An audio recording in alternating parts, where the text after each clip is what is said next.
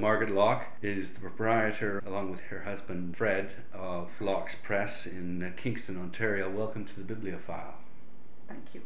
I'd like to start off with a very elegant goal that you have for the press, and that is to produce a satisfying presentation of the essential message of the text. In theory, I'm creating a piece which will subtly attract readers encourage them to think about the message and remember it, and maybe even modify their own ideas. In reality, I make the books to please myself.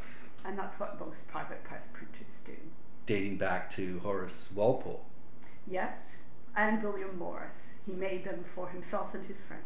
So, what pleases you?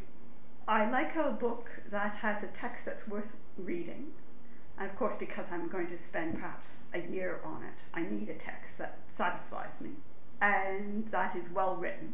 I prefer doing text before 1900 because there are a lot of private presses that do contemporary poetry and prose, mainly poetry. So I feel that that field is covered, and most poets want a production that, that's quite inexpensive so that they reach a maximum number of people.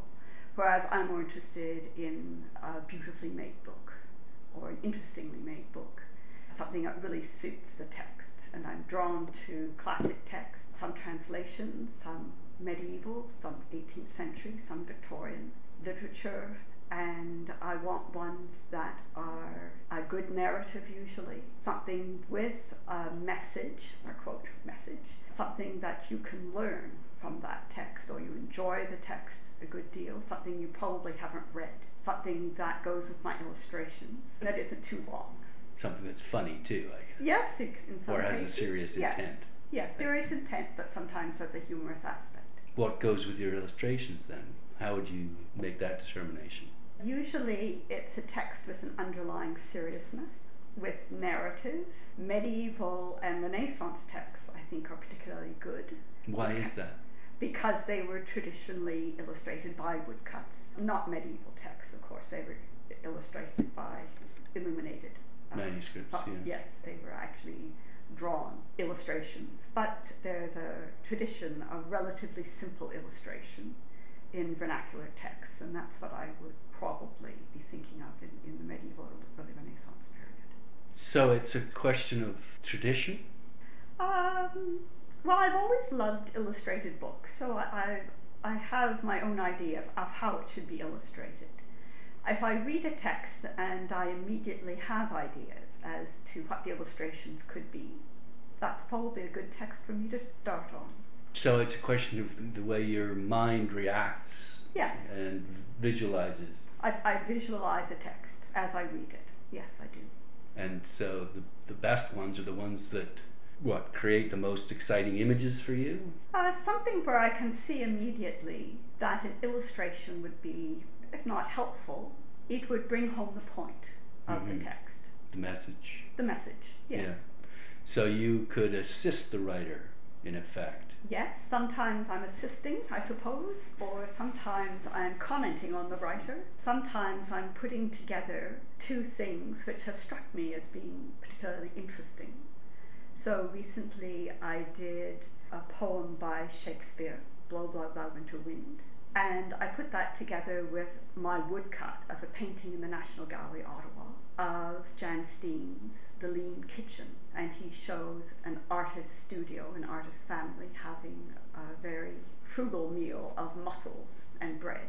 And it's partially based on Bruegel's Lean Kitchen but he's changed it so it's an artist studio and he's just coming out of his apprenticeship for becoming a painter and it's a humorous piece i feel he's giving himself a sense he, he knows that he will not make a lot of money as a painter and one of the lessons in lessons i put in quotes one of the sentiments in this poem is that people are not going to appreciate you that life is hard. You're going to have problems with not the weather so much, but human relationships, getting on in the world. It's mm. not going to be easy. And it goes with that particular painting, I feel. So this is Shakespeare's. It's Shakespeare. It's Shakespeare. He would not have had Jan Steen in mind at all because Steen is painting in 1650. Right. And it's impossible. It's impossible.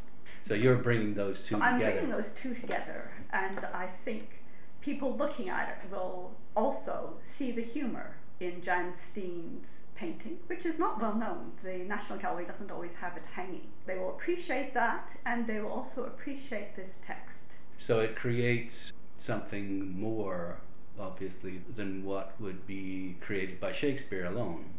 Well, I'm hoping I'm, I'm adding a nuance in a certain direction. I Mm-hmm. don't cover the entire meaning of the poem. I'm not pretending that this exactly embodies the poem, but it gives you another aspect. It emphasizes one aspect of the poem and lets you think about that, I hope.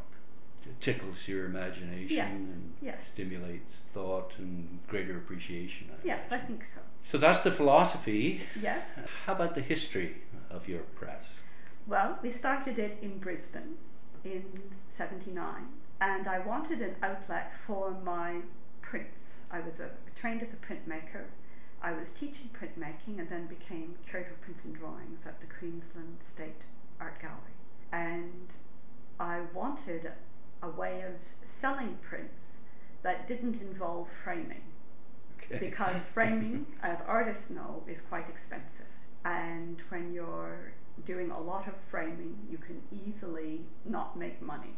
Not that I'm thinking that I could make money from my art, but I would like to break even.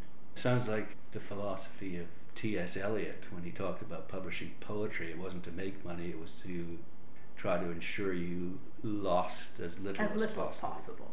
Yes. So I thought I've always been interested in illustration. I've always loved books, and I wanted to do books, and I thought that was natural to me.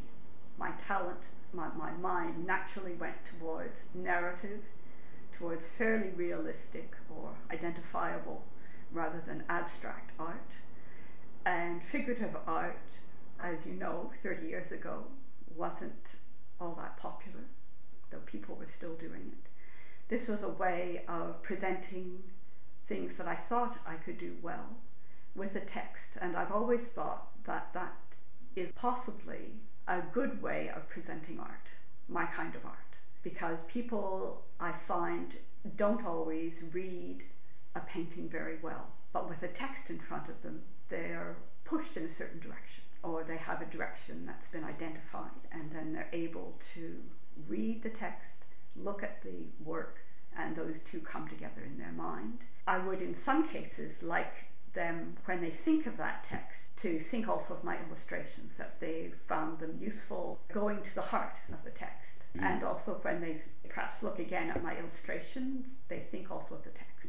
So it's something that comes together and makes something slightly larger than Mm. either of the two. So you started press in '79, then you moved from Brisbane to Kingston, Yes.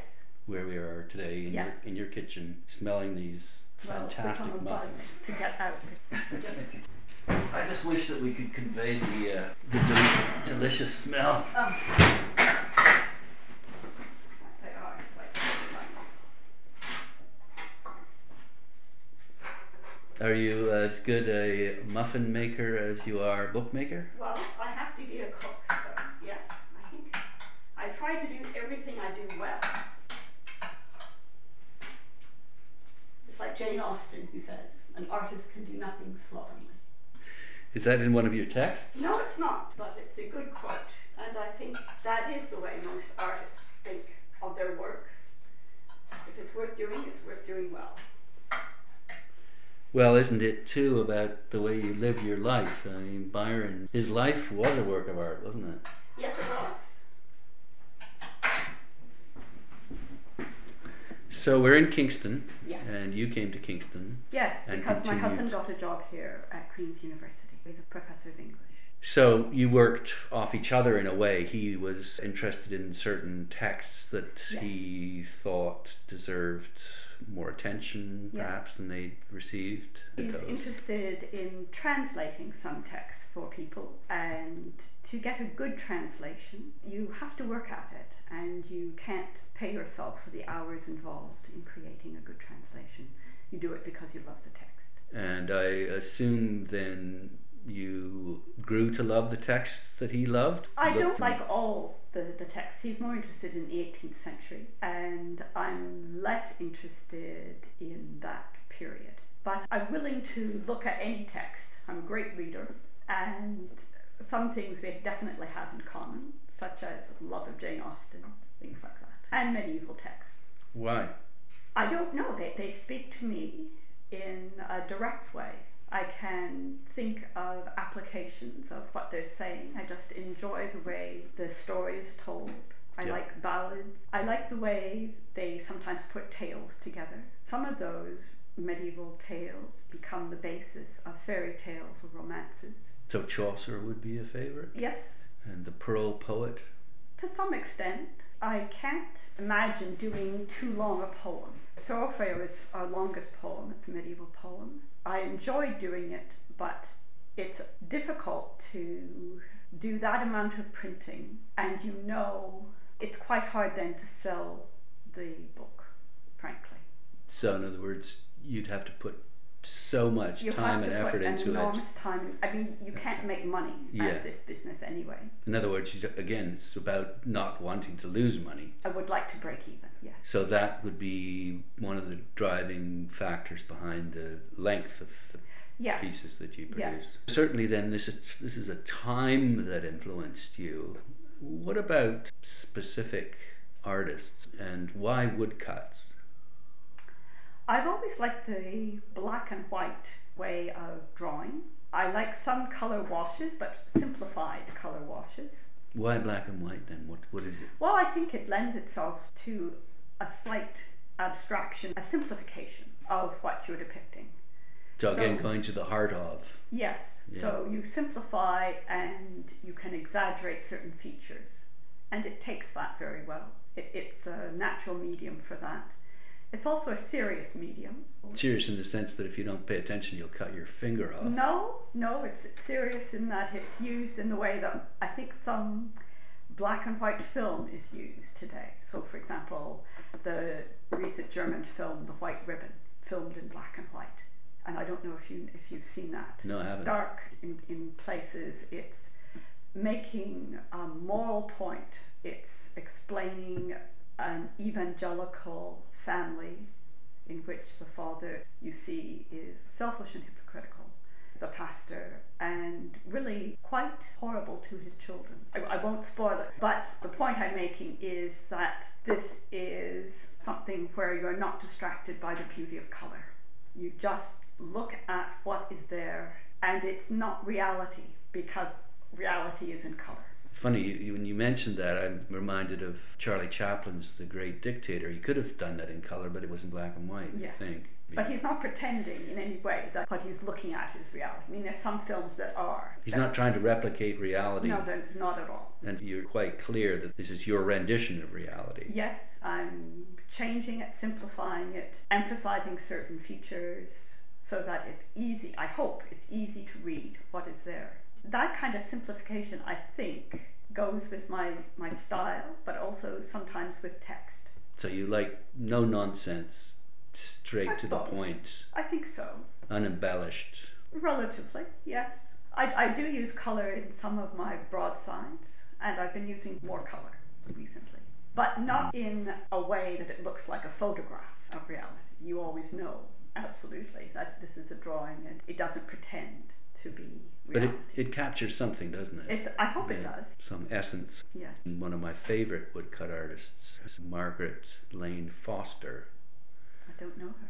She uh, worked in the 1920s and did the woodcuts to Kenneth Grahame's The Headswoman. I think those, for me anyway, are the best woodcuts I've ever seen. Right.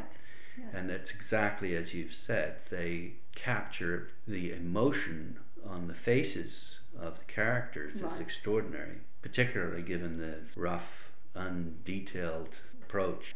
I like the, the German expressionists, Schmidt Rottluff, Heckel, etc. I like the Japanese artist Munakata. I like wood engravers, Miriam McGregor, for example, beautiful work. A lot of the English wood engravers from the 30s, I admire their work. Gwen Raverat, beautiful, beautiful work. really because of what you've just said? I do feel Raverat, for example, can compose a work and just absolutely fascinate you with very, very simple means. With a simple subject, she's able to convey mood and give a significance to any object that she draws. Just with a matter of lines. Yeah, and Great it looks very skill. simple, but in fact, it's, it's very hard to do. You've identified influences and individuals. Perhaps we could shift gears then to the collector of woodcuts and fine press books. What specifically should they be looking for? They should be looking for something they like. That's the main thing. If they're going to spend money, they should get something that they can look at again and again and get pleasure from it. Read it again and again. It should be something that they're interested in. They may not be interested in it now, but when they look at it, there's a spark that they feel, yes, this is something that, that is sym- sympathetic to their interests or their potential interests. So let's say they've identified that subject matter. It's now a question of finding a work that is of very high quality. How do they determine that? I think they have to keep looking and develop their eye. So if they look at the way the text is set, there has to be a care in the finer points of setting the text. So it's not only well printed, that is, it's straight on the page, the margins are well proportioned, the text area is the right shape on the page, What's the right shape? well, it depends, of course, on, on what you're doing. But on the whole, the lines aren't too long. There aren't too many large spaces between words if it's justified. It looks right. It just looks right. And it looks right because you've seen other stuff You've that looks wrong. other other work that is less satisfying. So that the type should be solid black or almost solid black. And it's, I suppose, one of the most obvious things, but yes, you want to see the typeface completely filled in black And even. and not showing through the paper. No, not punched through the paper, not so pale that the paper comes through.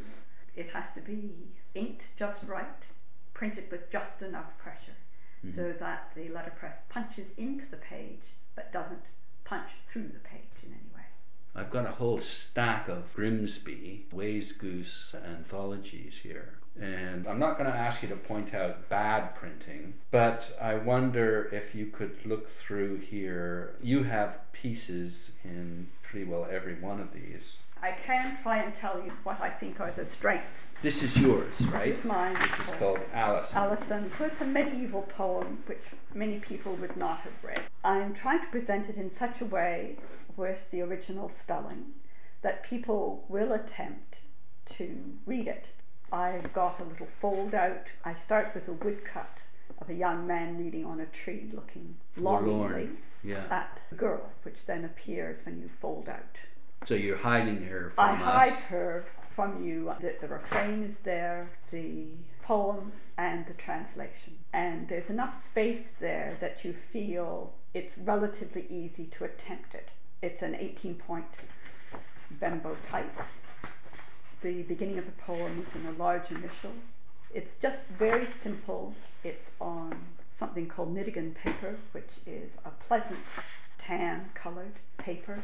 Translation is always in italic, so it's very easy for you to tell which is the modern and which is the original medieval.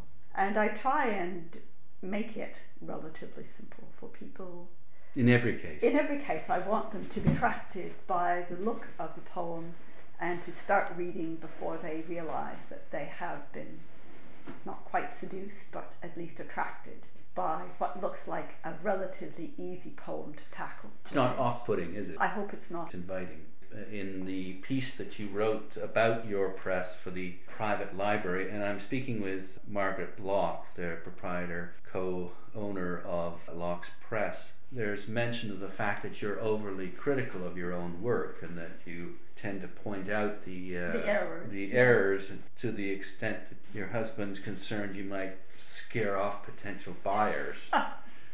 So uh, again, we won't have you necessarily criticizing your own work here, but if we move on then to Vita Nostra Plena Bellis, Life is Constant Warfare. You are a soldier. And I start with something that is humorous. It's a young man on sentry duty in his cloak with the rain falling on him. And his shoulders are kind of hunched up. The rain looks almost like spears coming at coming him. Or... At it. The title is in red. The woodcut is in, in black. It's welcoming, isn't it? It's funny. I hope so, yes. Then I give a little quote which shows that this is from Job and we have both the, the Latin and then a, a, translation, and then the same, the Latin on this side, the translation on that side. So lots of white space, not a lot of texts, very bold, noticeable, funny. I'm not sure why they're funny, but they are. They're they are. The seriousness of, of the soldiers with slingshots and spears, the young man with the sword and, and shield being hmm. attacked by a large dragon slash serpent again attacking someone else, and at the end, the warrior himself with again with sword and shield, looking heavenward to ask for help, being attacked by, by two bowmen, who also look at, at the angel. Almost in fright. I'm hoping that the simple, not cartoon like, but, but simple graphic images will keep you reading through the whole poem and appreciating the sentiment that life is indeed not meant to be easy. You, you're, yeah. you're not going to be able to get through life without a struggle. The qualities there, humor in both of them. Yes. Simplicity, but here I think what's added is a movement through the, the work using these characters. They're taking us through the work and inviting us to continue to through it. To continue, yes, to see how it ends. That's another quality. Getting back then to technical points that the collector might wish to look for. What else?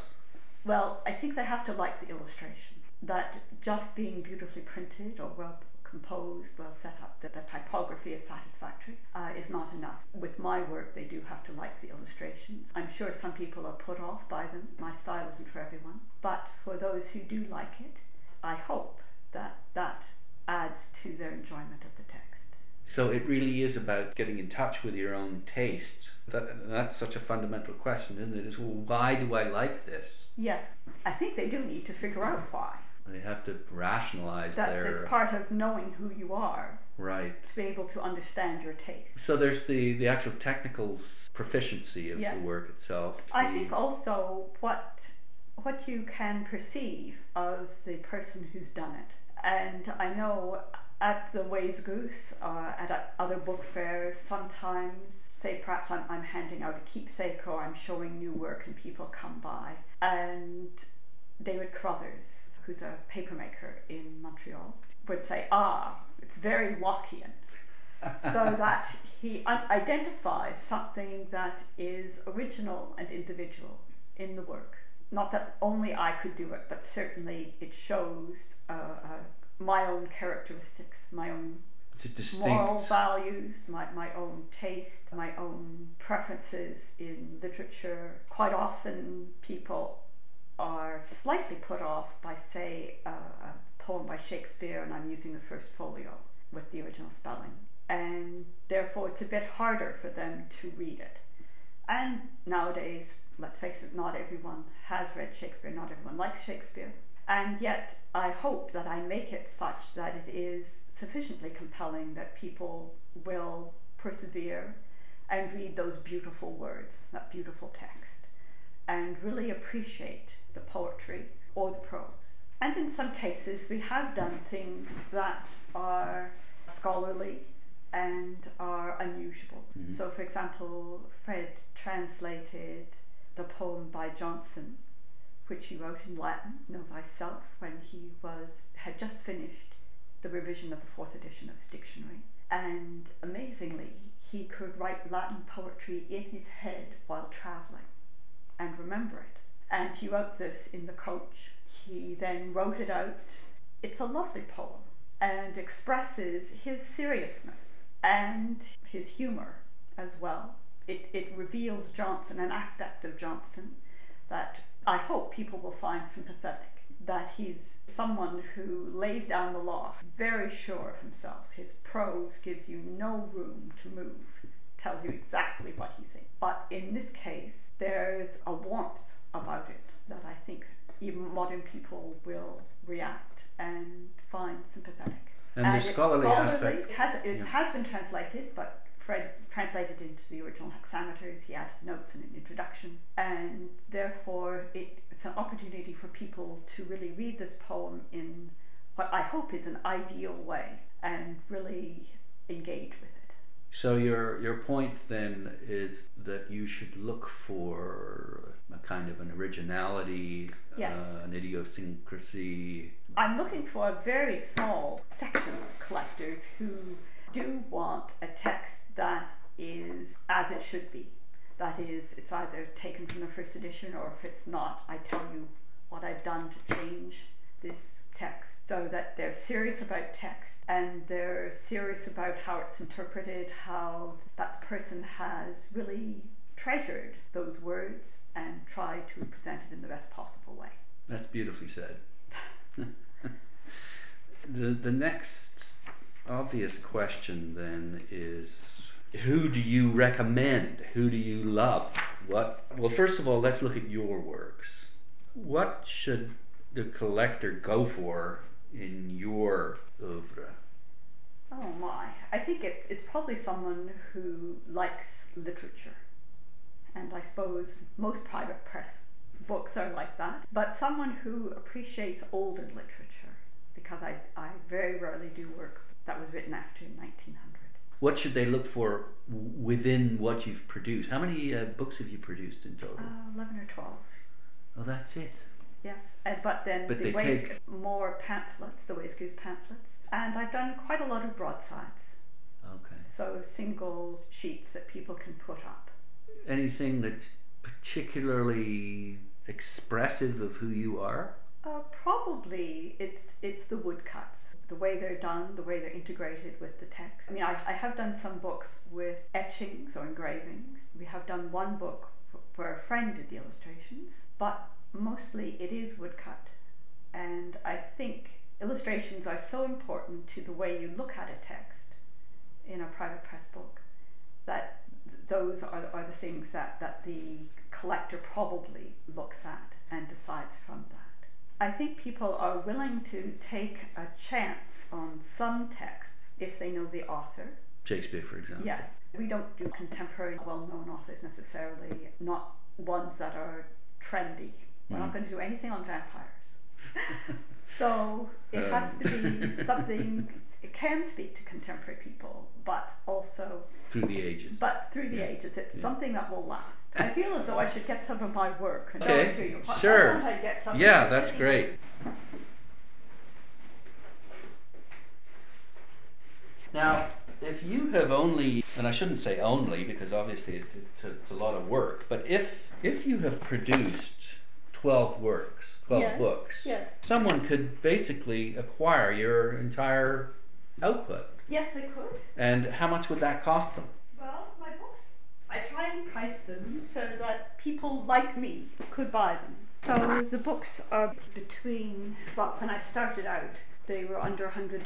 But those books are now, this will please your collectors. I think the last time I looked one up, The Pobble Who Has No Toes, which has engraved illustrations, it was 3,000 Australian. Which is what, about 2,500 Canadian, yes, thereabouts? Yes. I think it's foolish to try and figure out which private presses are going to yeah. make a lot of money. What I've tried to do is price them between about $225, which, for example, I think my one of my more recent ones, the, the Legend of St. Laura. And for that, I'll just itemize what you get. Decorative paper, which is hand painted with a, an original woodcut on top pattern of you of sprigs and flowers and stars, which relate to the shroud of St. Laura, a small label, and a very nice border binding with cloth spine. You get paper that was handmade by Wendy Kane of Newburgh, who's a friend of mine.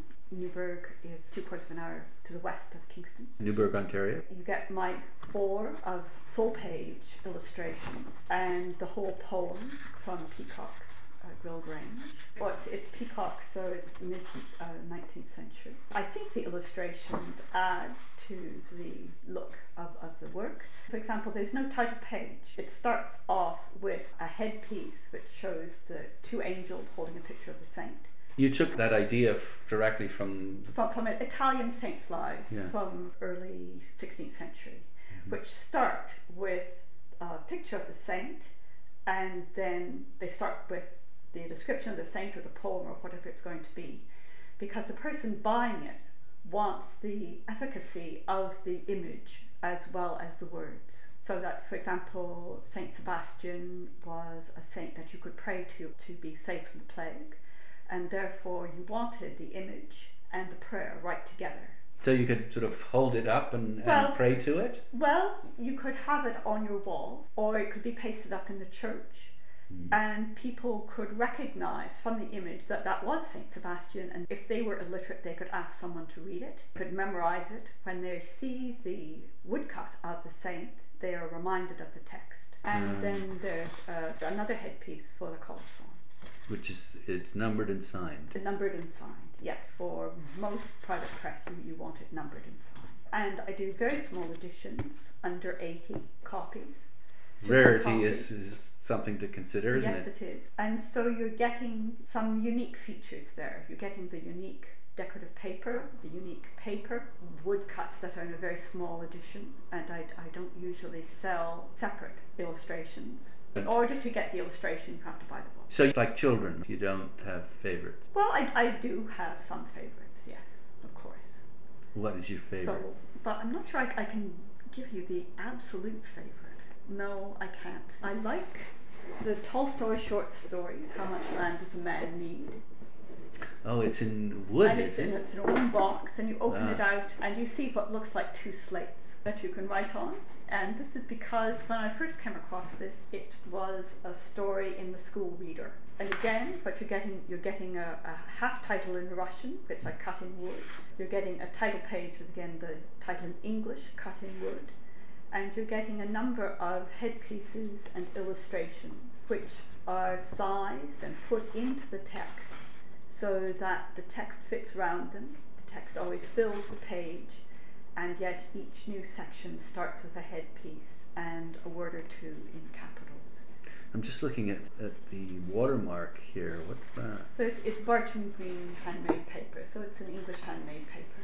It's lovely, yeah. Very simply done. The paper is, if not unique, it's the made by Catherine Nix, a paper maker using plant fibers only in Canberra in Australia. This refers a bit to the way Australians are very keen on acquisition of property, even from a very early age. There's a whole cadre of, of Australians who I think are overly concerned about property and acquisition.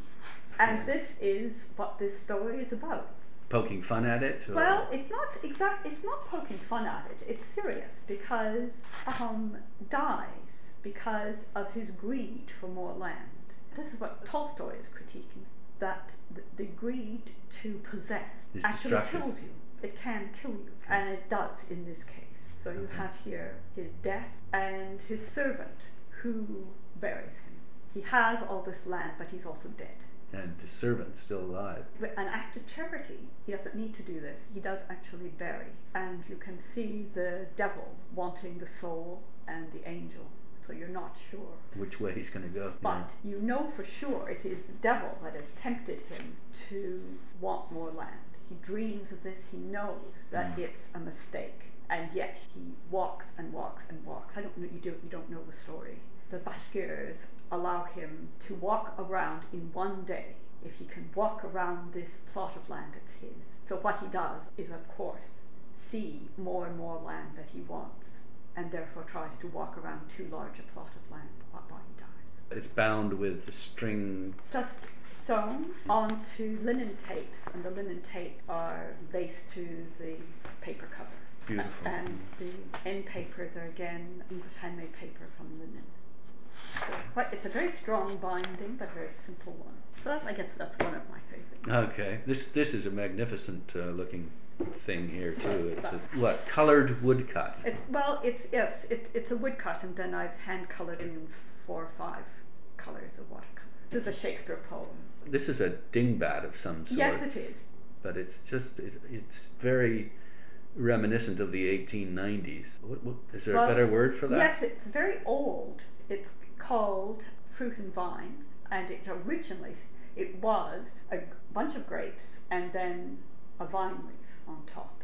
It, it's an ornament that goes back to the Renaissance, which is why I'm using it. Though this, of course, is a 19th or an early 20th century version of that very old concept of uh, an ornament. Well, if we move then from your production, finally, could you give us, and again, the collector would be foolish to acquire with the intent of making money. It's probably his heirs that are going to make money rather If- than if- himself, yeah. if that. Then could you identify some presses that you're particularly impressed with for us? Oh my.